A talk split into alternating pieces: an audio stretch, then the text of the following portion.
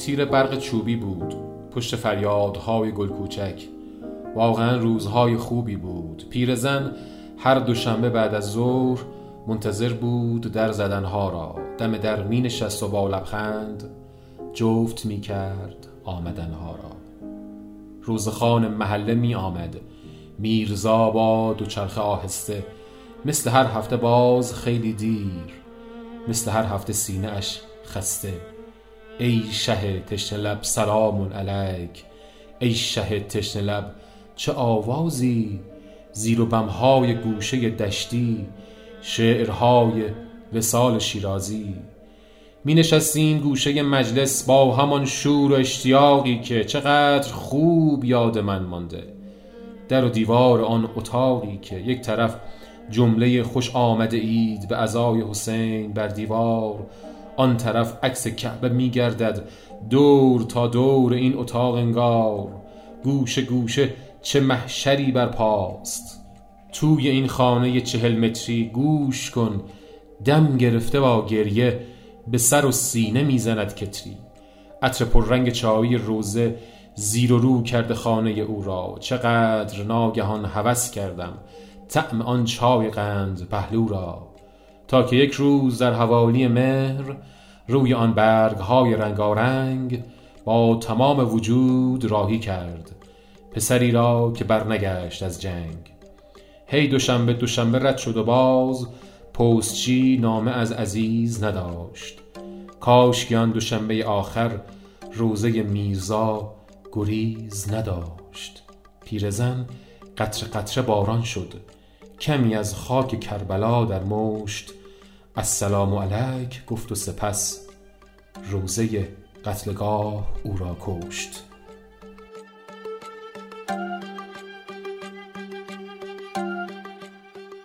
تا همیشه نمی‌برم از یاد روزه آن سپید گیسو را.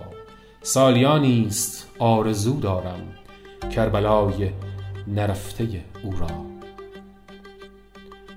شعری از سید حمید رضا برقعی خوندم به احترام ایام ازای محرم سال 1399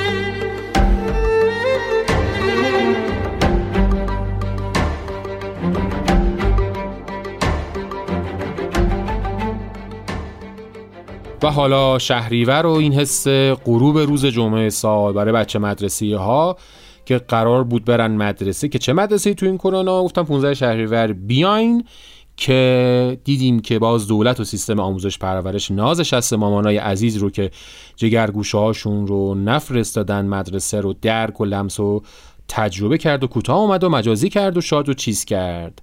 آقا تاریخ نشون داده به هر کی می‌خوای در بیفتی با مامانی که امنیت روانی و سلامتی بچهش رو تو خطر احساس می‌کنه. در نیافت که آقا یه غریزه است دیگه که البته کار داشتن و گوهری بود و عشقی که قهوه‌ای کرد سر تا پاشون رو حالا بگذریم. و این که این ما هشتگ میتو یعنی من هم ورژن ایرانیش هم داغ شد و ا من هم آره مورد عمل قرار گرفتگان. از این ور او ور توی تو اینستا در اومد و هر کی از هر کی چیزی دیده بود و ندیده بود و شده بود و مورد قرار گرفته بود و رو ریخ وسط بیا و ببین. اما این وسط آخه آق داشت تو هم. اسم شبیه این راننده نیسانی مونه لامصب. با اون چشای زاقت ریش هنری پست مدر بعد اون شهره رو بگو که با باباش گفته بود در اوان جوانی که من آیدون رو می‌خوام می‌خواد برام نقاشی بکشه تا آخر عمر.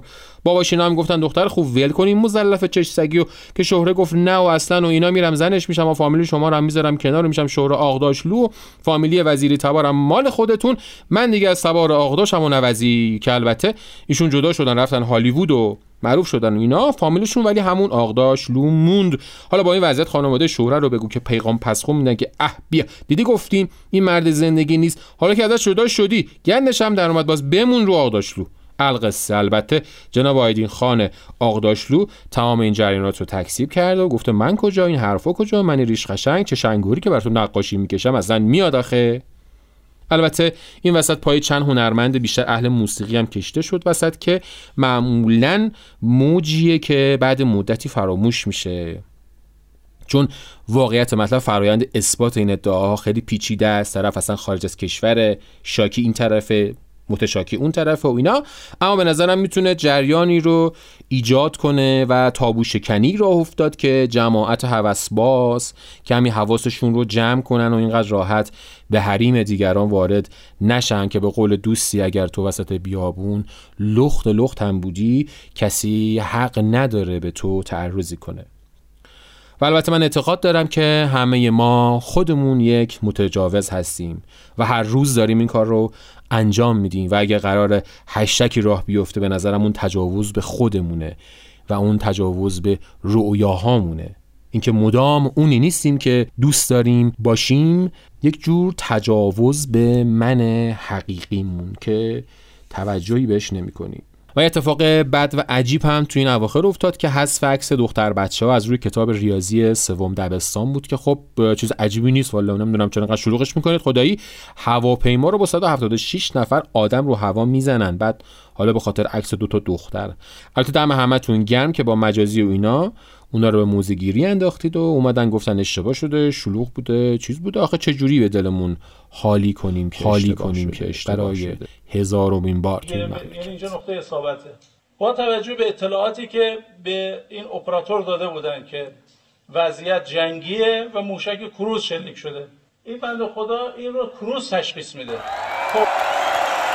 القرص باید بگم که شما در حال گوش کردن اپیزود سوم که البته میشه شماره دوی پادکست عقاید یک جغد هستید و درود بر شما. من داوود علیزاده در نیمه شب یکی از شبهای زیبا ورنجور شهرم تهران در حال ضبط بعضی حرفها برای ثبت در تاریخ هستم. این پادکست یا همون رادیو اینترنتی عقاید یک جغد تو هر اپیزود خودش یک موضوع محوری داره که محتواهایی رو ارائه می‌کنه. تلاش این پادکست اینه هم آگاهی بخش باشه و هم سرگرم کننده. و باید این نکته رو بگم و تأکید کنم که اینجا مکان و محل آکادمیک طرح موضوع ها نیست.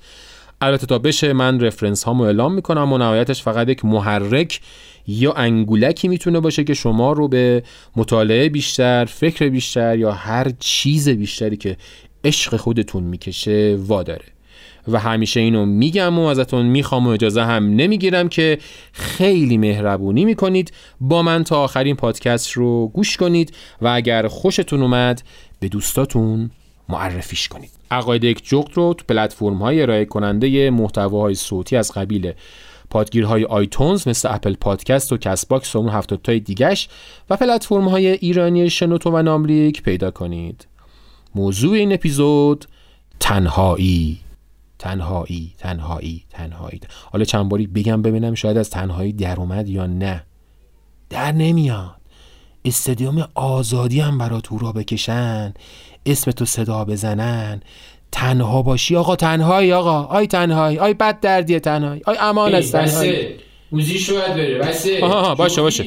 من چرا اینقدر ویر می‌زنم خدایی؟ من جدم باید میمیرم و درگیرم و با دنیا در جنگم منو تنها نزار. از روزگار با این که دل خستم واسد دیوونم و میمونم و تا آخرش هستم.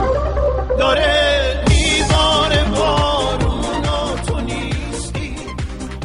با یه جستجوی ساده تو گوگل برای عبارت اپیدمی تنهایی که تو موقع نوشتن متن پادکست هم انجام دادم. شاید حدود شهری شهریور بود. به زبان لاتین حدود 3 میلیون و 600 هزار تا نتیجه داد و به طرز عجیبی به زبان فارسی همین عبارت حدود 88 میلیون نتیجه داد که یعنی فارسی زبان حدود 24 برابر محتوا بیشتر تولید کردن در ارتباط با این عبارت. حالا این دلیلش یا اینکه یک چیزی مربوط به الگوریتم گوگلی که من خبر ندارم ازش. اما کلا منظورم اینه که تنهایی اصلا یه ور که خوبی پدیده ای که همه ازش با خبریم و از زمان قربان حضرت آدمی موضوع وجود داشته و آدم تنها آفریده شده به یک داستان و روایت و دیده من تنها و تا کی تنها باشم و خلاصه به خودم ور برم و اینا.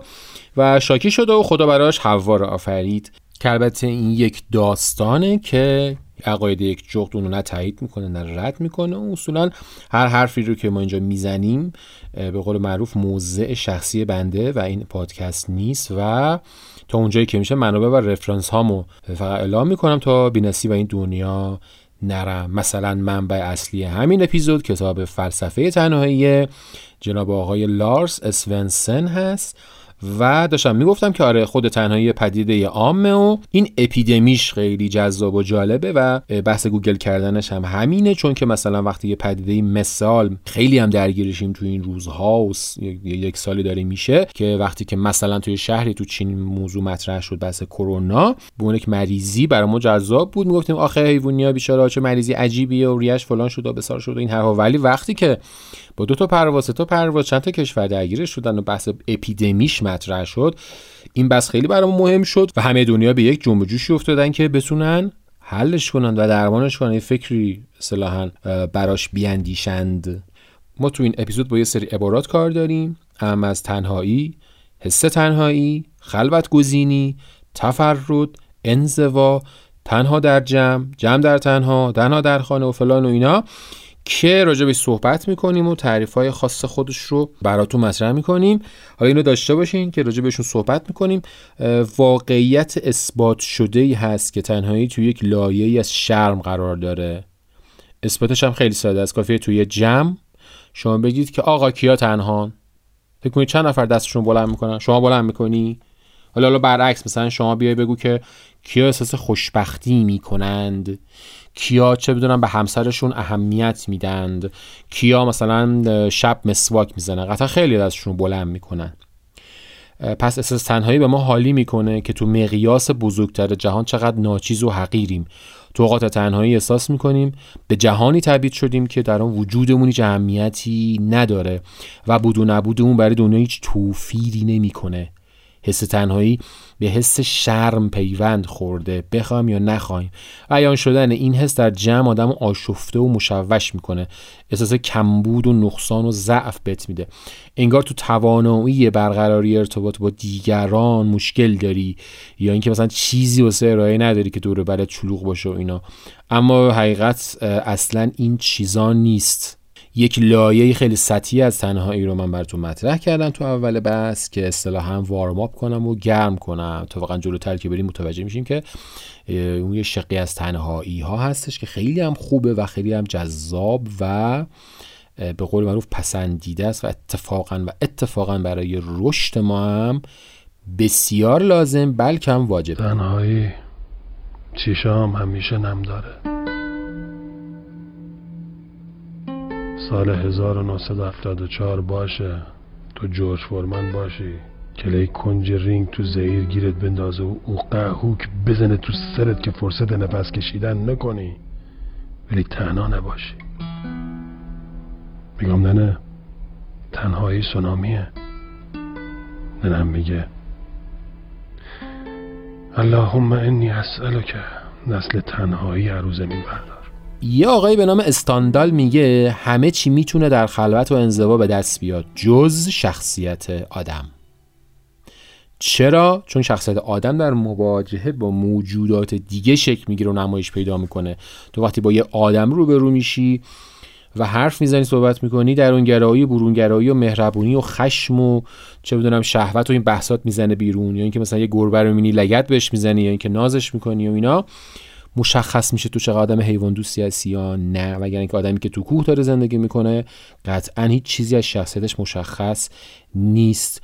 گئورگ زیمل میگه تنهایی به معنای عدم وجود جمع و گروه نیست بلکه بیشتر مبین اینه که ایدئالی که از جمع و گروه در ذهن داریم محقق نشده. اینم خیلی واضحه. یعنی چی؟ یعنی مثلا شما تو جمعی قرار داری همه راجع به بورس و ارز و دلار و این صحبت و صحبت می‌کنن و ولوله برپاست و اینا. تو تو یک عالم دیگه ای هستی. مثلا تو عالم عاشقی. مثلا عاشق دختر همسایت شدی و اینکه مثلا من چیکار کنم چی بهش بگم اون از من خوشش میاد نمیاد. قطعا تو این جمع تو احساس تنهایی داری. باید بگم که تنهایی هم خوبه هم بد. و به عبارت دیگه تنهایی خوب داریم و تنهایی بد. امیل چوران میگه در این لحظه کسی کنارم نیست. دیگه چی می‌خوام؟ خوشبختی از این بالاتر وجود داره؟ آری آری این گونه گوش سپردن به سکوت انزوایم رو بر پر و بال میده. یعنی راجع به شق خوب تنهایی داره صحبت می‌کنه آقای امیل. حالا این داشته باش راجع به شق بد بودنش آقامون پول سارت چی میگه تو تهوع؟ یعنی تو رمان تهوعش. خودم رو تو انزوای چنان وحشت آور حس می‌کنم که به خودکشی فکر می‌کنم. آنچه مرا باز میداره یعنی اینکه خودکشی نکنم این فکره که هیچ کس مطلقا هیچ کس از مردن منم ککش نمیگزه و در وقت مرگم از حیاتم نیز تنها تر میشم. الهی. سازمان بهداشت عمومی نروژ تنهایی را اینجور تعریف کرده که تنهایی را برخوردار نبودن از حمایت اجتماعی یا چیزی شبیه اون تعریف کرده که صد البته غلطه. چرا؟ چون امکان داره خیلی هم شما مورد حمایت قرار بگیری خیلی هم به قول معروف طرفدار داشته باشی و فالوور داشته باشی ساما ولی تنها باشی یعنی حس تنهایی رو داشته باشی. اون چه حرفیه. از الان این دو, دو, دو نوع شکل دو دو ببخشین.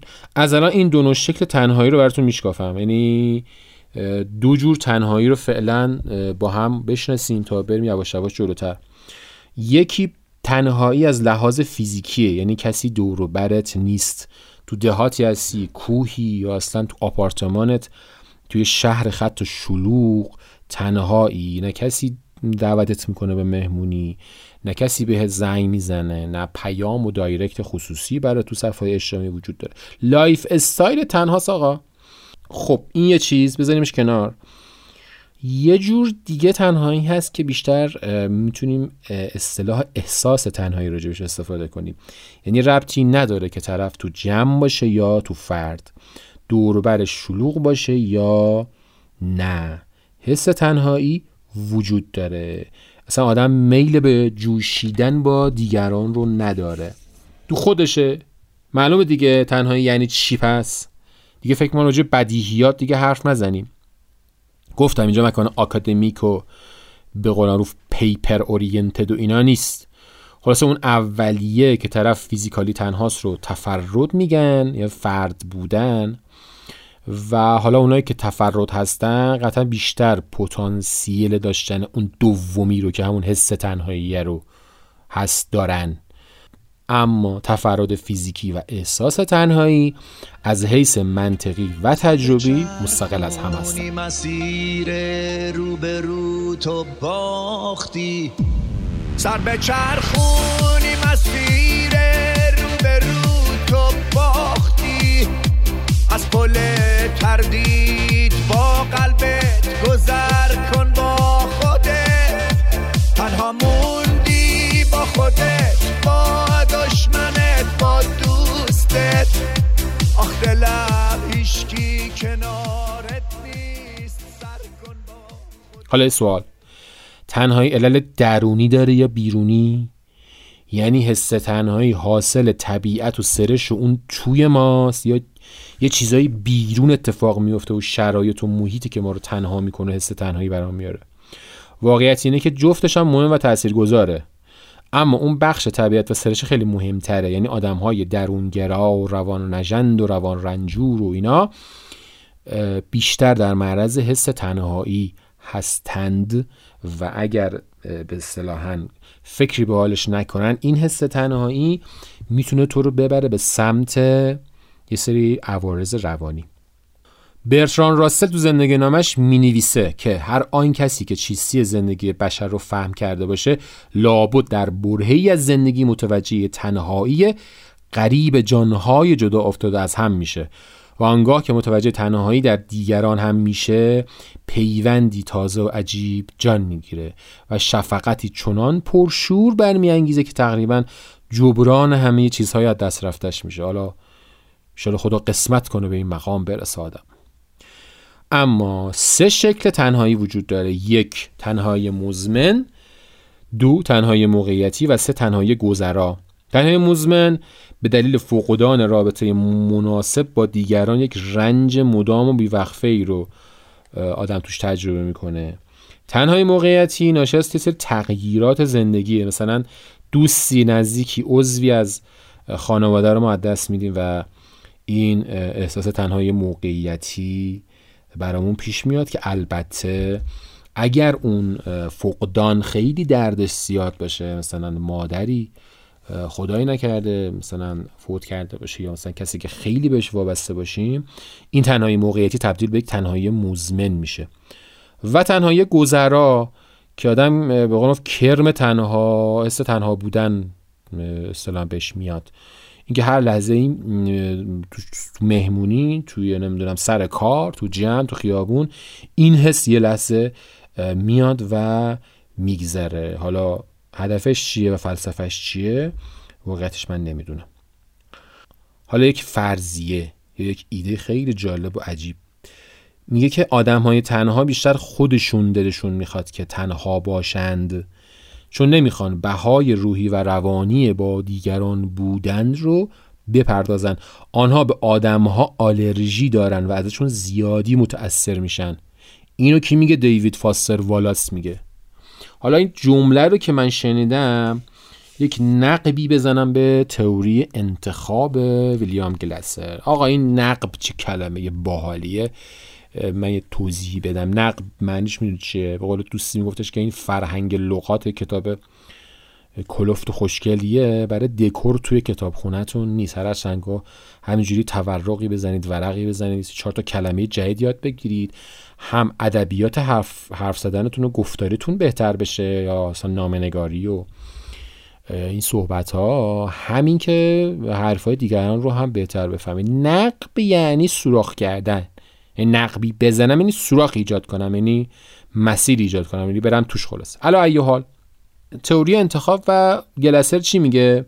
میگه آقا همه چی سر انتخاب خودته. و بزرگترین بحثم تو کتابش اینه که اصلا ما افسردگی رو انتخاب می‌کنیم. آدم های افسرده افسردگی رو انتخاب می‌کنه میاد ثابت می‌کنه. و وقتی تو متوجه میشی که همیشه داری انتخاب می‌کنی یعنی شادی رو انتخاب می‌کنی افسردگی رو انتخاب می‌کنی و همه چی دست خودته یک مکانیزم خیلی خوب و جذابی به تو میده که زندگیتون بتونی تغییر بدی. حالا اینجا هم با این جمله راجع به تنهایی به یه عبارتی میگه تو تنهایی تو داری انتخاب می‌کنی.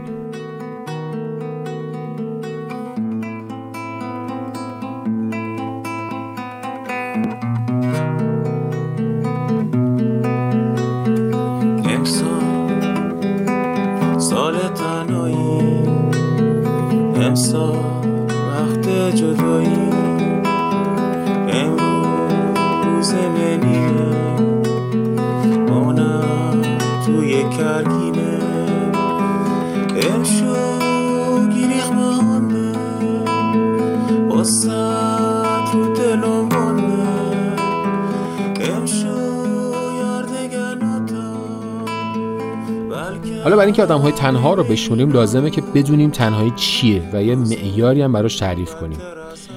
لذا پارامتر کیفی به قول معروف صفر و یک نیست میبریمش توی تیف یعنی خیلی اگه گوشاد بگیریم این تیف و همه تنها میشن. اگه نه خیلی تنگ بگیریم کسی تنها نمیشه. بس خیلی موضوع حساسه. برای کمیت سنجی احساس تنهایی آزمونهای مختلفی طراحی شده. رایجترینشون مقیاس تنهایی UCLA یکی از اواخر دهه 1970 به کار می‌رفته. این روش اشکالای خودشو داره که هر همونجور که عرض کردم اون تیف است. یعنی وقتی مثلا میگه که گاهی وقتها احساس تنهایی دارم این گاهی وقتها برای من امکان داره هر هفته باشه برای تو امکان داره هر ماه باشه برای که امکان داره هر 5 ساعت باشه. یا آزمون های دیگه ای داریم مثل سنجه تنهایی دیان گیرولد و یا سنجه تنهایی اجتماعی و عاطفی برای بزرگسالان یا یا پرسشنامه تنهایی اگزیستانسیالیست. حالا این کلمه اگزیستانسیالیست اومد من بحثی به نام تنهایی اگزیستانسیالیست رو همینجا کوچولو اصطلاحا یاد کنم. البته فصلی از این کتاب رو با همین عنوان مطرح می‌کنه. اما ما سراغ جمله ای از اروین یالوم میریم که روانشناس اگزیستانسیالیست بوده و به عبارتی مبدع این موضوع بوده تو روان کاوی و روانشناسی. ایشون میگه که از نظر روانشناسان اگزیستانسیالیسم انسان تو خلوت خودش با دو جور تنهایی بنیادی روبرو میشه. یک تنهایی روزمره و دو تنهایی هستی شناسی تنهایی روزمره چیه؟ بیشتر امر شخصیه. در واقع رنجه که فرد به دلیل جدا شدن از دیگران متحمل میشه. اینجور تنهایی تو اغلب اوقات از موارد شامل ترس از برقراری رابطه با دیگران حس مورد توجه و علاقه دیگران نبودن و احساس مطرود شدن توسط اطرافیان در بر می‌گیره و به نظر به یه معنایی هممون درگیر این تنهایی روزمره هم هستیم. نوع دوم تنهایی که همون تنهایی هستی شناسی باشه تنهایی تو عالم هستیه که یکم فلسفی تره شاید از سراغ هر کسی نیاد که ریشه در فاصله بین هر فرد با سایر افراد جامعه داره. این فاصله در نتیجه این اندیشه وجود میاد که هر یک از ما به تنهایی به درون این عالم آمدیم و مجبوریم به تنهایی هم خارج شیم. این بیشتر اون معنی فلسفه اگزیستانسیالیسم رو هم مطرح می‌کنه. اصلا می‌دونید اگزیستانسیالیسم چیه؟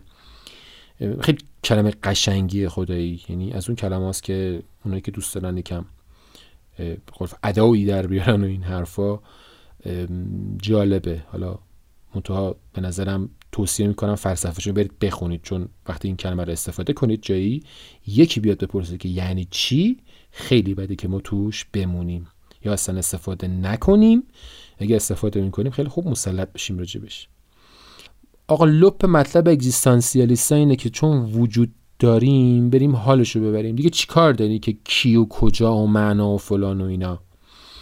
یعنی همین که داری نفس می‌کشی اینا معده داری پا داری مغز داری اینا خوبه دیگه. کمد نشدی سنگ نشدی. البته خب واقعتش کمد و سنگ و اینا شعور رو دارن و بحث خاص خودش رو وارد نمیشیم. بگذریم.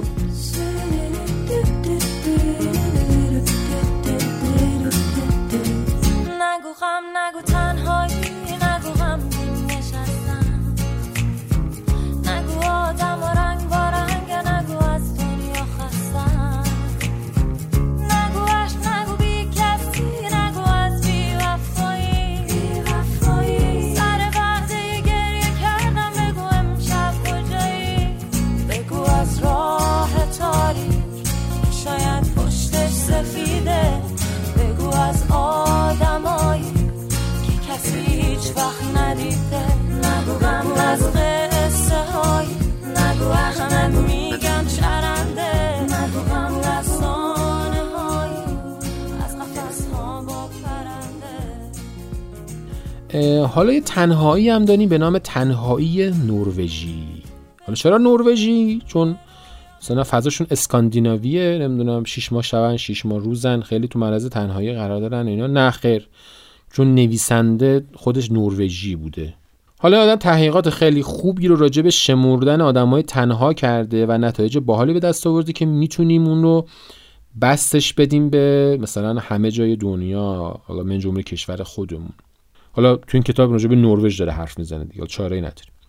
این تحقیق تو بازه زمانه 1980 تا 2012 بوده و 8000 نفری رو تو این نمونه آماری استفاده کردن.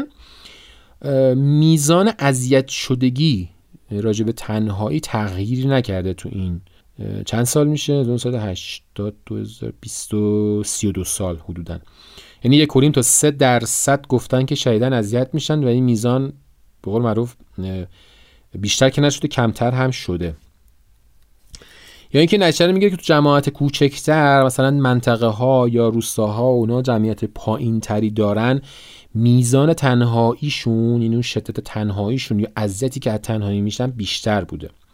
در مورد سن هم بیشترین میزان شیوع تنهایی تو سن 16 تا 24 سالگیه و اون طرف هم بالای 67 ساله هاست. در مورد جنسیت هم میزان تنها شدگی یا حس تنهایی زنها بیشتر از مرد هاست یعنی حدود شاید دو برابر. و در دو طیف اغلب تنها و بعضی وقتها تنها حدود همین دو برابری که عرض کردم. نکته جالبتر که این که تو این روند سی و چند ساله میزان اذیت شدگی از تنهایی زنها هرچی که جلوتر میریم بیشتر از مردها میشه. یعنی شاید ما مردها بد شدیم یعنی اون مردها نروژیا بد شدن.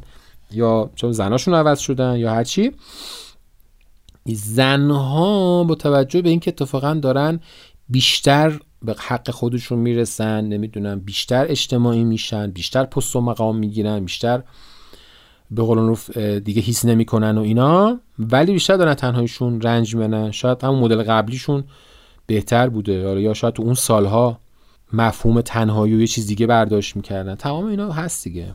واقعیت مطلب اینه که زنها میزان روابطشون گسترده تر از مرداست و بیشتر راحت تر به ایجاد رابطه و دوستی اقدام می‌کنن. مردا معمولا دوستای قدیمیشون رو نگه میرن حفظ می‌کنن. خیلی توسعه و دیولپی ندارن تو دوستاشون معمولا. حالا تو این کتاب فلسفه تنهایی اعتراف می‌کنه که واقعا هیچ مبنایی برای توجیه تنها تر بودن زنها نسبت مردها علاوه علمی هم نداره و اعلام می‌کنه که فقط به همین بسنده کنیم که شیوع تنهایی از در زنها بیشتر از مردهاست. شاید از صبح یک زن تنها بالشش را گرفته در آغوش. شاید از صبح گریه می کرده. یک نفر پشت گوشی خاموش. این آزمایش فقطش این آمار چیزی رو ثابت می‌کنه و نشون میده که متغیرهایی تو بحث حس تنهایی و تنها بودن تاثیر می‌ذاره. مثل جنسیت، سن، طبقه فکری و جغرافیای زندگی، درونگرا و برونگرا بودن و اون اصطلاحا پایه و بیس روانی روانی آدما. یه بحث دیگه رو مطرح می‌کنه تو این کتاب بحث اعتماد و تنهایی میگه که تنهایی به اعتماد و میزان اعتماد پذیری ما هم خیلی ارتباط داره. یعنی پژوهشان نشون میده که هرچه اعتمادتون به دیگران بیشتر باشه تنهاییتون کمتره. اعتماد کمتر منجر به تنهایی میشه. یعنی خیلی مهم و جالبیه. یعنی مهارت اعتماد کردن به آدما. که مثلا یه بابایی میاد میز دست می‌ذاره روشونه مثلا پسرش میگه که به هیچ کس اعتماد نکن حتی به من و فلان و این حرفا. تو داری پایه یک جور تربیتی رو بنا می‌کنی که رسما داری بچه رو تنها ترش می‌کنی. که این حالا تنهایی می‌تونه خیلی پایه های سری رفتارهای منفی تو این بچه ایجاد کنه. جورج الیوت توی یکی از کتاباش میگه او به محبت آن زن بیاعتماد بود و چه تنهایی بدتر از بیاعتمادی. حالا بریم سراغ یک به نظرم منفی ترین شق تنهایی تنهایی و انزوا. انزوا بار خیلی منفی داره تو این بحث ما و یه جورایی اصلا تنبیه و عذاب حساب میشه. حالا تنهایی می‌تونه انسان رو به انزوا هم بکشه و همون بدترین حالت شق تنهاییه. جریمایی مثل زندان و مخصوصا سلول انفرادی از این دست برداشت از تنهاییه. یا یعنی اینکه به بچه‌مون میگی مثلا برو تو اتاقت به کار بدت فکر کن منظورون تنبیه و آگاه کردن اون بچه است که مثلا تو برو تو این رنج خود تنها باش مثلا فکر کن به کارهای خوبه نه که برو تو تنها تنهایی خودت تو اتاقت مثلا Xbox بازی کن. دیوید هیوم خیلی جملات قشنگی راجع به این بخش از تنهایی داره یعنی شق منفی تنهایی میگه که انزوای مطلق شاید شدیدترین کیفری باشه که می‌تونیم بدان محکوم بشیم. حالا فرض کنیم تمام قدرت ها و عناصر طبیعت همگی فرمان بردار آدمی باشن. خورشید فرمان او برآید و غروب کند. دریاها رودها مشیت و اراده او موج بزنند و بخروشند و زمین خود به خود آنچه دلخواه اوست برایش فراهم آورد. آدمی باز هم تیر بخت و بینواست مگر اینکه هم نوع خودش رو بهش اعطا کنید تا لاقل بتونه خوشیش رو با او شریک بشه و از ارج و قربش نزد او و از دوستیش لذت ببره. آدم اسمیت هم میگه که چطور حراس از انزوا وامی دارد در پی مردمان باشیم. حتی اگر به سبب ساری از نگاه قضاوتگرشان بگریزیم. او تاکید می‌کنه اونایی که به زندگی تو انزوا میبالن هیچگاه یاد نمی‌گیرن خودشونو بشناسن و اصولا عموما قضاوت غلطی از خودشون دارن. خب راست میگه تفلی و بیای تو جمع عاشق شی چون بابا شی مامان شی رئیس شی کارمند دونپایه شی کارگر شی. بزنن تو سر تو بزنی سر یکی و فلان و این حرفاست که به یه معنایی تو شخصیت خودتو بروز میدی و رشد رو ایجاد می‌کنی. جان لاک هم میفرمان که انزوا و تنهایی چیه؟ بده با هم بودن خوبه. چون خدا انسان رو جوری آفریده که نباید تو انزوا باشه تنها باشه. یعنی خب تبیین های تکاملی هم معید این هست که ما اصولا به صورت جمعی زندگی می کردیم و کردیم. خلاصه اون زمان قارنشینی ببر تاسمانی یا ماموت پشمالو می اومد جرت می‌داد خوب بود. نمی‌شد که با هم جمع می‌شدن و آتیش روشن می‌کردن و فضا و این حرفا و مکافات که خلاصه تو جمع باشن که پاره نشن.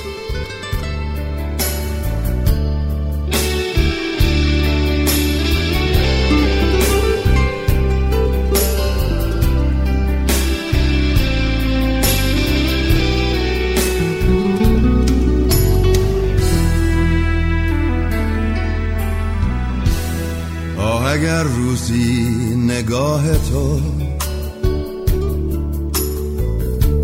مونس چشمان من باشد. قلعه سنگین تنهایی. چار دیوارش زهم باشد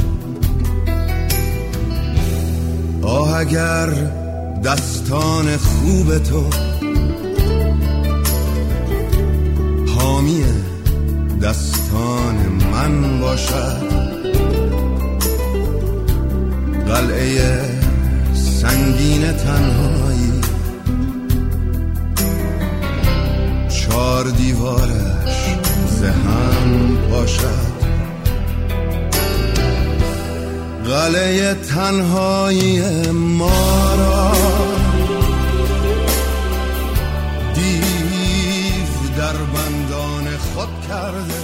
واقعیت مطلب تنهایی یک بیماری نیست بلکه یکی از پدیده های عام بشریه مثل گرسنگی که مریضی نیست. گرچه تنهایی می‌تونه اونقدر پیشرفت کنه که خطر ابتلا به یه سری اختلالات ذهنی و جسمی رو افزایش بده. مطالعه 148 پژوهش راجع به رابطه میان تنهایی و سلامت نشون داده که تنهایی رو میشه متغیر مستقل مرگ و میر در نظر گرفت. البته به دلایل روش شناسانه در این مطالعه مرگ های مربوط به خودکشی رو لحاظ نکردن که اگه اونا رو می آوردن بیشتر می‌شد احتمالا. تأثیر تنهایی بر خطر مرگ و میر مثل اثر کشیدن ده یا 15 نخ سیگار در روزه. حالا نمی‌دونم خبر خوبیه یا خبر بدیه واسه سیگاریا؟ به نظرم خبر خوبی واسه سیگاریا یا خبر بدیه واسه آدمای تنها. خلاصه اگه تنها هستی و سیگاری هستی یا سیگار تو تک کن چون که اون تنهایی خودش اثر سیگار رو داره یا اینکه نه سیگار تو با خیال راحت بکش چون بکشی نکشی ظاهرا این اتفاق داره میفته در تو. حتی میگه تنهایی تاثیرش از چاقی و بیتحرکی هم بیشتره. تنهایی بر فشار خون و سیستم ایمنی بدن اثر می‌ذاره و های استرس رو افزایش میده. به طور خلاصه باید بگم تنهایی شدید با شاخص افسردگی همبستگی واضحی داره. حتی در این حالت مشخص نیست کدوم علت و معلول هم دیگه یعنی افسردگی باعث میشه که تو احساس تنهایی و تنها بودن رو برای خودت ایجاد کنی یا اینکه اون تنهایی ایجاد افسردگی برای تو می‌کنه. خلاصه یه وضعیت پیچیده مثل سریال دارک. تو تنهایی عشق و دوستی هم باید گفتش که فقط کسانی که بلدن دوستی کنن و عشق بورزن می‌تونن احساس تنهایی کنن. خب معلومه دیگه کسی که تا حالا تجربه دوستی و عشق نداشته چجوری می‌تونه بگه من احساس تنهایی داشتم؟ تنهایی یه جور فقدان دوست و عشق با آدمیه. و جمله معروف از افلاتون رساله زیافتش که میگه که عشق بر این فرض استواره که آدمیان از هم جدایند و مستقل و عشق جهدی است برای غلبه بر این جدایی و فراق. کتاب های زیادی راجع به تنهایی و حس تنهایی نوشته شده که من چند تاشون رو مثال براتون می‌زنم و ذکر می‌کنم که خیلی معروفن. کتاب انبوه تنها 1950 آقای دیوید ریسمن. کتاب ملت غریبه ها 1971 ونس پکارد. کتاب فرهنگ نارسیسم کریستوفر لش. و رمان های مشهوری مثل رابینسون کروزوئه اثر دانیل دفو فرانکشتاین اثر مری شلی. کنج عزلت اثر مارگریت راتکلیف کتاب خاطرات یک نویسنده اثر ویرجینیا ولف و شهر تنها اثر اولیوالینگ و البته خب کتاب دیگه که من دیگه سانسورشون کردم.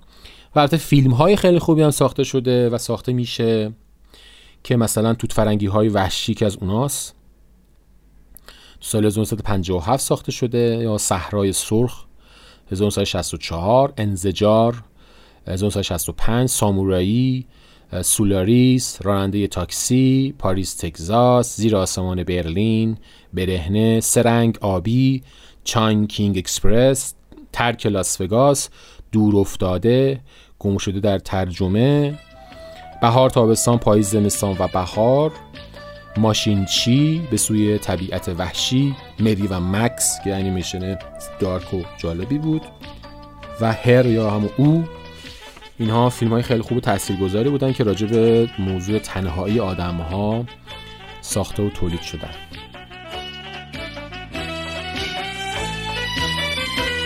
منو تنها نزا قلبم پا نزا به دیدن دلم. فقط بیای خودم قرون میتم یاره جون جونیتم میونه عاشقا منو نزا کنار. میایم سراغ شق شیرین ماجرای تنهایی که شکل مثبت تنهاییه که مشتاقانه در تمنای اون هستیم. چرا که زندگیمون خیلی ارزشمندتر میشه باش. وصف تنهایی معمولا مرسیگون و نوهوار بوده و اما جمعی از آدما مخصوصا شاعرها و فیلسوفا و هنرمندا میان تنهایی رو میستاین و اتفاقا رمز موفقیتشون می‌دونن. و این شکل تنهایی که اونو میستایند اسمشو نمی‌ذارن تنهایی اسمشو می‌ذارن خلوت. خلوت معمولا تجربه خوشایند و مثبت تلقی میشه اما می‌تونه لحاظ احساسی تجربه خونسا باشه. خلوت گزینی و تنهایی لزوما با همدیگه سازگار نیستن. یعنی احتمال داره طرف تنها هم نباشه و احساس تنهایی هم نکنه اما بسیار خلوت گزین باشه و البته برعکس. جوانی دوره از زندگیه که مشخصش غلبه شدید تنهایی بر احوالات آدمیه.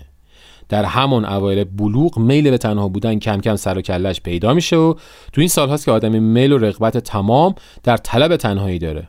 یعنی یکی از ویژگی های سن بلوغه. در واقع ثابت شده اونهایی که می‌تونن تو نوجوانی تنهایی خودخواسته ای رو تجربه کنن تأکید می‌کنم ثابت شده اونهایی که می‌تونن تو نوجوانی تنهایی خودخواسته رو تجربه کنن بعدها در بزرگسالی سازگاری و هنجار پذیری اجتماعی بیشتری از خودشون نشون میدن.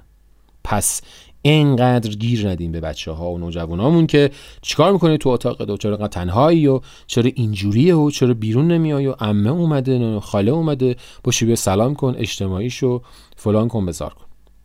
اصولا همونطور که تو اپیزود قبلی هم که موضوعش آهستگی بود خیلی شفاف و رک گفتم بهتون که خلاقیت و تولد و نبوغ تو تنهایی و آهستگی و اینا به وجود میاد.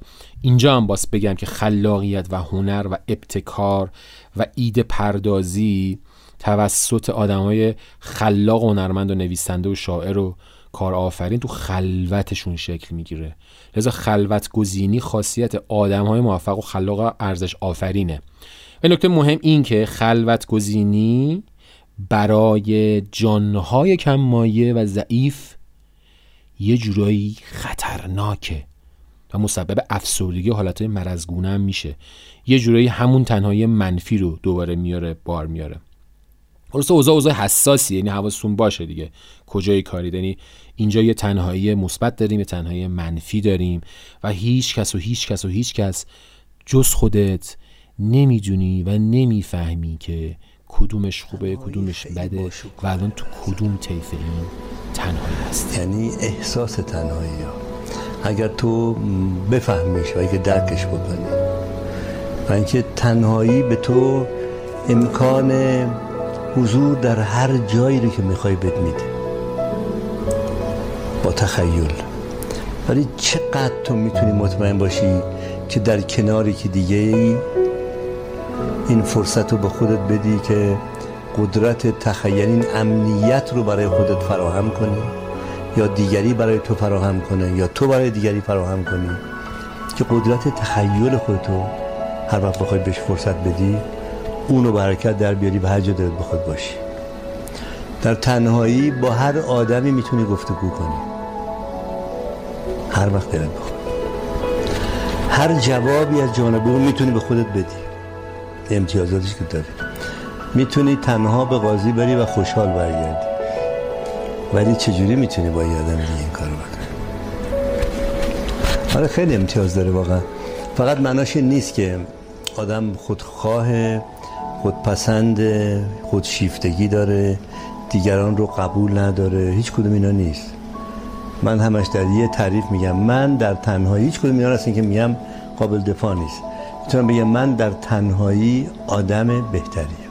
همونطور که درخت در تنهایی درخت تره به نظرم هم آدم در تنهایی آدم تر اونجایی که آدم در جمع قرار می‌گیره ناچار منافع جمع رو حفظ بکنه.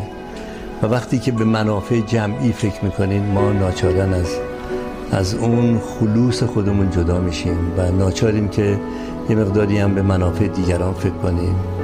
و آدم از اون که موجود اجتماعی میشه به حال خیلی چیزا رو خیلی به دست میاره مسلما ولی خیلی چیزا رو ما دست میده. یکیش هم همونی که به نظر من یک درخت در جنگل از دست میده. در جنگل دیگه درخت درخت نیست. آدم در جمع آدمه ولی و اما بعد از بحث خلوت گزینی و اون تنهایی مثبت یه خبر بدی وجود داره و اینکه توان خلوت گزینی و طاقت خلوت گزینی یک متغیر عجیب تو آدم هاست که مقاومت دارن راجبش و این رو اصطلاحا کم و زیاد می‌بینن تو خودشون و یه مهارتیه که به قول معروف باید به دستش بیارن که خبر بد رو از این لحاظ به شما میگم که اصطلاحا در طول تاریخ و هر چقدر که جلوتر میریم آدم ها این توان و این مهارت رو دارن از دست میدن. ترجیح زندگی انسان ها به تنهایی تنها سفر کردن تنها زندگی کردن تنها کار کردن. دلیلش این نیستش که تنها هستن. چون وسایل ارتباط جمعی اینقدرها هم تنهاشون نگه نمیداره و همه جوره تا زمانی که اون بیل بیلک های لمسی هوشمند رو خاموش نکنیم تنها نیستیم به معنایی. و هر لحظه منتظر دیلینگ notification ها هم هستیم. حالا بعضی هم که خبری نیست خودمون میریم و خلاصه کاری می‌کنیم که خبری بشه. پیام میدیم نمی‌دونم direct رو چک می‌کنیم.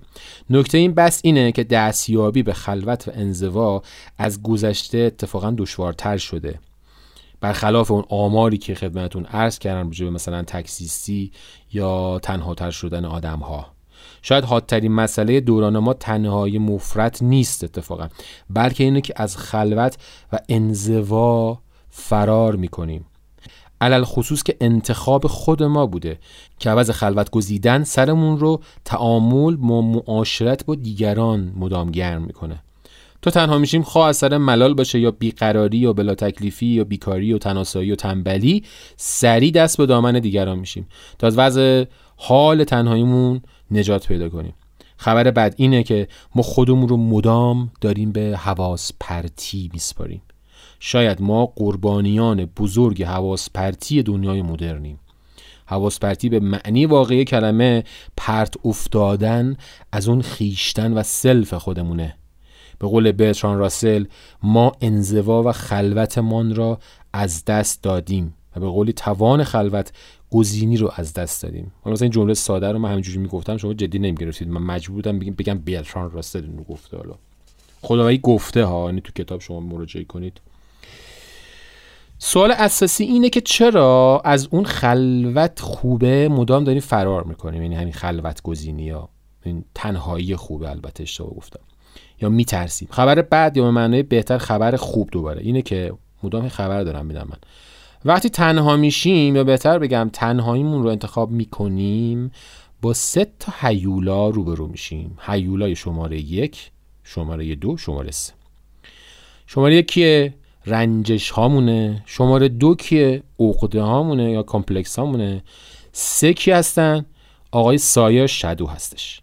روبرو شدن با این ستا انقدر دردناک و عظیمه که شاید مدت ها به قول معروف کبود بشی و نتونی اصلا جاد تکون بخوری یعنی لیوا آبم نمی‌تونی بخوری. اما برای شفا یافتن و داشتن روان آروم و امن خیلی لازمه. حالا خیلی داخل بحث‌های روانشناسی عمقی و تحلیلی و روانکاوی و یونگ و فروید و اینا نمیشم اما رنجش ها یه تعریفی ازش داشته باشیم. رنجش ها اون بخش آزاردهنده تجربیات ما از آدم ها و زندگیه. مثلا شکوندن نوک مداد توسط مثلا همکلاسی اون تو دبستان یا پاره کردن مثلا لباسمون تو بچگی یا بگیر تا بیا مثلا تجاوز جنسی به ما. در بلوغ و بزرگی شامل این طیف رنجش ها میشه. رنجش ها اون قسمتی از خاطرات بدیه که ما اون رو فراموش نکردیم و همیشه تو ذهنمونه. یا مثلا با یه فکر کوچیک یا یک مرور history زندگیمون می‌تونیم اونا رو به یادمون بیاریم. که بعد اونا رو مرور کنی و نمی‌دونم بنویسی و بذاریشون کنار تا مجراهای انرژیت باز بشه تا مثلا انرژیت از اون فلانجا بیاد بالا به مغزت برسه. حالا عقده ها complex هم دقیقا تقریبا از جنس همون رنجش ها هستن. منتها عقده ها امکان داره اصلا یادت نیاد. یعنی کاملا جاش تو ناخودآگاه تو قرار گرفته و اصلا تو سن شاید بودی که اصلا نتونی مرور کنی. یعنی کسی دیگه باید بیاد بگه. مثلا پریدن گربه از سرت مثلا تو سن چه یک سالگی که بعدها که مدام هر وقت گربه می‌بینی جیغ می‌زنی و میترسی و نمی‌دونی چرا این اتفاق داره میفته این ناشی از همون عقده هست.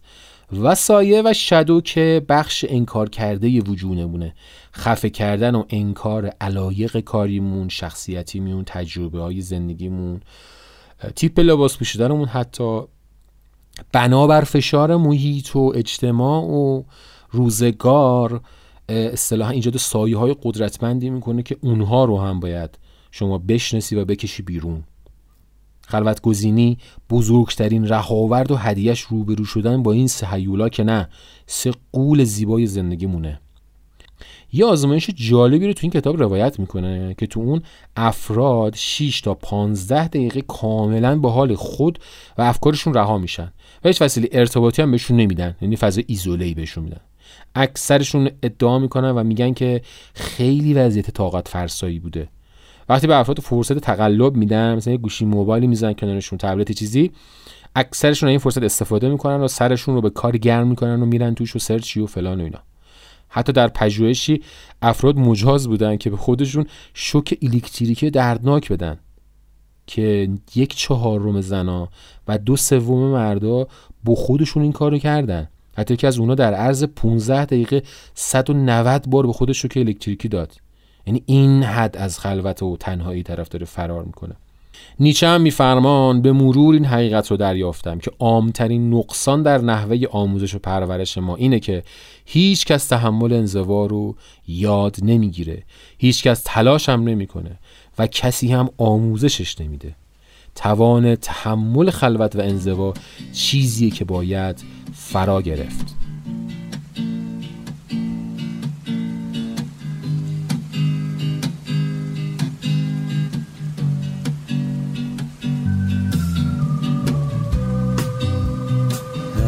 That loneliness. Smile all the time.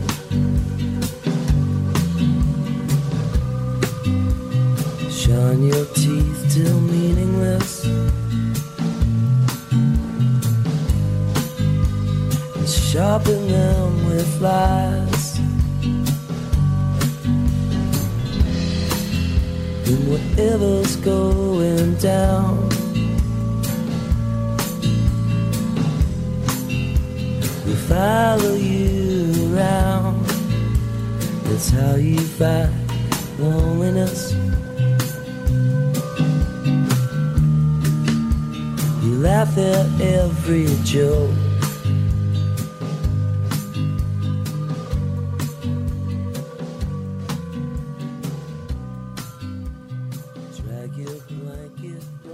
در ارتباط با خورده رفتارهایی که این توان خلوت گزینیمون رو حالا افزایش میده ام چیزی به صورت مستقیم نمیشه پیدا کرد اما قطعا ارتباط با منبع هستی و خدا یا هر موجود برتری که تو زندگی بهش اعتقاد دارید مثلا کارهایی مثل دعا، نماز و نیایش بهترین متدای خلوت گزینی هستن که توصیه می‌کنن و و روش های دیگه مثل مدیتیشن یوگا و ورزش های انفرادی مثل کوهنوردی شنا و دوی استقامت. اینها می‌تونه توان و مهارت خلوت گزینی و عادت کردن و درک و لمس اون شیرینی این حس رو به ما بده. حالا سوال اساسی رو من تقریبا در انتهای این بحث از خودمون می‌کنم که ما تنها هستیم یا نه. واقعیت احساس تنهاییمون به این خاطر نیست که کسی دور برمون نیست. هممون تنهاییم. خواهی نخواهی این فکر به ذهن هممون اومده یا میاد که این تنهایی از بیرون به من تحمیل شده و مدام تقصیر رو به گردن دیگران میندازیم. مثلا رفیقم که سالها باش رفیق بودم اومد سرم کلاه گذاشت یا اینکه همسرم به من خیانت کرد یا مدیرم اخراجم کرد یا هر عامل بیرونی که به این تنهایی دامن می‌زنه رو مقصر تنهایی خودمون می‌دونیم. و مدام تو اون اصطلاحا حلقه تکرار می‌کنیم خودمون اما واقعیت مطلب اینه که با عرض معذرت ایده بسیار مزخرفه و نادرسته. تنهایی فقط در درون ماست. کاریز درون جان تو میباید و از قصه شنیدن این گره نکشاید. یک چشمه آب در درون خانه بهزان رودی که از برون می آید این واقعیت که تنها هستیم به این معنا نیست که اطرافیان در حق شما کوتاهی کردن یا از شما قافل شدن. وظیفه هیچ کسی نیست. حتی پدر و مادر و فرزندان آدمای نزدیکمون که تو رو از تنهایی در بیارن. به عبارت دیگه زندگی بدون تنهایی جزء حقوق آدمیزاد نیست که اونو مدام طلب کنی. درست مثل سعادت خوشبختی که اونا هم حق آدمیزاد محسوب نمیشه. درک شما از خودتون با درک دیگران از خودتون فرق داره. همینجاست که میریم تو حس تنهایی. احساسی که بیشتر آدما اغلب از پسشون برمیان ولی گاهی می‌تونه طاقت فرسا و حوصله سوز هم باشه. مضافن اگرم کسی پیدا بشه که احساس تنهاییمون از بین ببره که دمش گرم خدایی من دستشو از همین پشت میکروفون میبوسم مکانیزمش این نیستش که طرف احساسات و افکار ما رو مدام تایید و تحسین کنه. فقط کافیه بفهمه این افکار و احساسات از کجا نشأت می‌گیره و اونها رو تجلی کیستی ما و چگونگی تجربه اون از جهان بدونه. این مفاهمه مستلزم صمیمیت میان دو انسانه. به نظرتون پیدا میشه اینجور آدم؟ به نظرم که میشه. هستن این آدما و اگر اونها رو دارین قدرشون رو خوب بدونین. و خبر اصلی اینه که چیزهایی هم هستن که اصلا نمیشه با دیگری حتی اون رفیق شفیق به اشتراک گذاشت و اون چیزی مثل یه سری خاطرات و درد هاست و البته بزرگتر و خفنتر از همشون مرگه همیشه در ادبیات عرفانی شما نالش نالیدن از فراغ ببینید هیچ عارفی شما دیده اید که بنالد از تنهایی. عارفان نمی‌دونم. چون تنهایی یعنی من کسی رو ندارم. من دوستی ندارم. من یاری ندارم. جدایی یعنی کسی رو دارم. دوستی دارم یاری دارم ازش جدا افتادم. عارف از آن که عارف و حالا تو این بخش میریم سراغ بخش رمان ادبی. در ارتباط با موضوع پادکستمون تنهاییه. من رمان سفر به انتهای شب اثر لوی فردیناند سلین رو انتخاب کردم که رمان فوقالعاده عجیب و یکم سخته مثل رمان دیگه آقای سلین. این رمان از های مطرح در ارتباط موضوع تنهایی و احساس تنهایی یا تنهایی اگزیستانسیالیست بشریت رو خوب مطرح می‌کنه و انصافا به نظرم خیلی بهتر و بیشتر از 100 سال تنهایی مارکزه که شاید امکان داشت برم سراغ اون رمان. این بخش رو از سایت کافبوک.ir براتون نقل می‌کنم که توضیحات خیلی خوبی راجع به این رمان داده. اولین حسی که بعد از خوندن چند فصل کتاب سفر به انتهای شب به سراغ شما میاد بهت زدگیه تعجب می‌کنه که از اینکه یک نویسنده چطور می‌تونه تا این حد شجاع باشه که اوضاع جامعه رو اینطور شفاف و بی پرده به تصویر بکشه و حتی با جرأت تمام افعال مردم همون جامعه رو نقد کنه. شاید چارچوب نگارش و پیکربندی کتاب خیلی شبیه به شخصیت آشنا و محبوب کتاب های مثل ناتور دشت، تهوع، عقاید دلغک یا بیگانه کامو باشه. اما واقعش این فقط توی نگاه اوله. شیوه ابراز وجود شخصیت اصلی این کتاب با همه اینها متفاوته. شاید همشون یک فریاد بلند تو گلو داشته باشن ولی این باردامو این شخصیت اصلی این رمانه که ابرازش می‌کنه که فریادی می‌زنه و کلافگیش رو به همه نشون میده. باردامو یه شیپور بزرگه یه جور تابلوی اعلانات بزرگ. شاید یکی از دلایلی هم که این کتاب رو هیچ وقت خارج از قالب افست نخواهیم دید یعنی کتاب این چاپ رسمی و مجوزدار نداره یا ایبوکه که من خودم ایبوکش رو تهیه کردم یا اینکه افست و اصطلاحا دم خیابونی فروشیه همین باشه. چون سر تا سر کتاب پر از اصطلاحات و فحش و برون ریزی های از این دست است. کتاب سفر به انتهای شب اولین رمان نابغه فرانسوی لوی فردیناند سنه که اون رو تو سن 38 سالگیش نوشته و بلافاصله با انتشار کتابش تمام جامعه ادبی رو انگوش به دهان کرد. قسمتی از متن کتاب سفر به انتهای شب رو براتون می‌خونم. وسط این تاریکی که آنقدر قلیز بود که به نظر می رسید اگر دستها را یک کم باز کنی دیگر آنها را نمی بینی من فقط یک چیزی می دیدم اما همین یک چیز را با یقین کامل می دیدم که توی این تاریکی وسوسه آدم کشی به شکل بی حساب و بی انتهایی پنهان شده. یک ساعت تو دنیایی که همه چیزش به کشت و کشتار ختم میشه برای خودش چیزی است. غم عالم به انواع مختلف سر آدمیزاد فرود میآید اما همیشه ترتیبی برای این فرود آمدن می‌دهد. اسب ها خیلی خوشبختند. چون اگرچه آنها هم مثل ما جنگ را تحمل می کنند اما لاقل کسی از آنها نمی‌خواهد ثبت نام کنند یا وانمود کنند که به کارشان ایمان دارند. اسب های بیچاره اما آزاد. افسوس که شور و اشتیاق کسافت فقط برای ماست. آدم به سرعت پیر می شود. آن هم بدون اینکه بازگشتی در کار باشد. وقتی بدون اراده به بدبختیت عادت کردی و حتی دوستش داشتی آن وقت متوجه قضیه می شوی. آن وقت متوجه می شوی طبیعت از تو قوی تر است. تو را در قالبی امتحان می کند و آن وقت دیگر نمی توانی از اون بیرون بیایی. نقشت و سرنوشتت را بدون اینکه بفهمی کم کم جدی می‌گیری و بعد وقتی سر برمیگردانی می‌بینی که دیگر برای تغییر وقتی نیست. سر تا پا دلشوره شده ای و برای همیشه به همین شکل ثابت مانده ای. اگر دوست داشتن محلی از اعراب داشته باشد دوست داشتن بچه ها نسبت به آدم های بزرگ بی خطرتر است. همیشه لاعقل این بهانه را داری که اینها شاید بعدها از خودمان شریفتر بشوند. اما از کجا معلوم؟ بهتر از خیال برات ندارد. آدمها چیزی برای گفتن ندارند.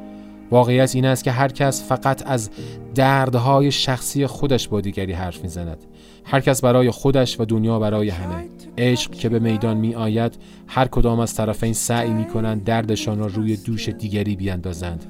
ولی هر کاری که بکنند بی نتیجه است و دردهاشان را دست نخورده نگه می دارند دوباره از سر می گیرند باز هم سعی می کنند جایی برایش پیدا کنند.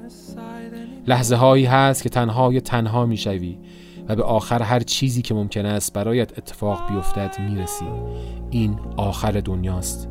خود قصه. قصه تو دیگر جوابگویت نیست و باید به عقب برگردی. وسط آدم ها هر که می خواهد باشد. در این جور لحظه ها به خودت سخت نمی‌گیری. چون حتی به خاطر اشک ریختن هم باید به آغاز هر چیز برگردی. به جایی که همه دیگران هستند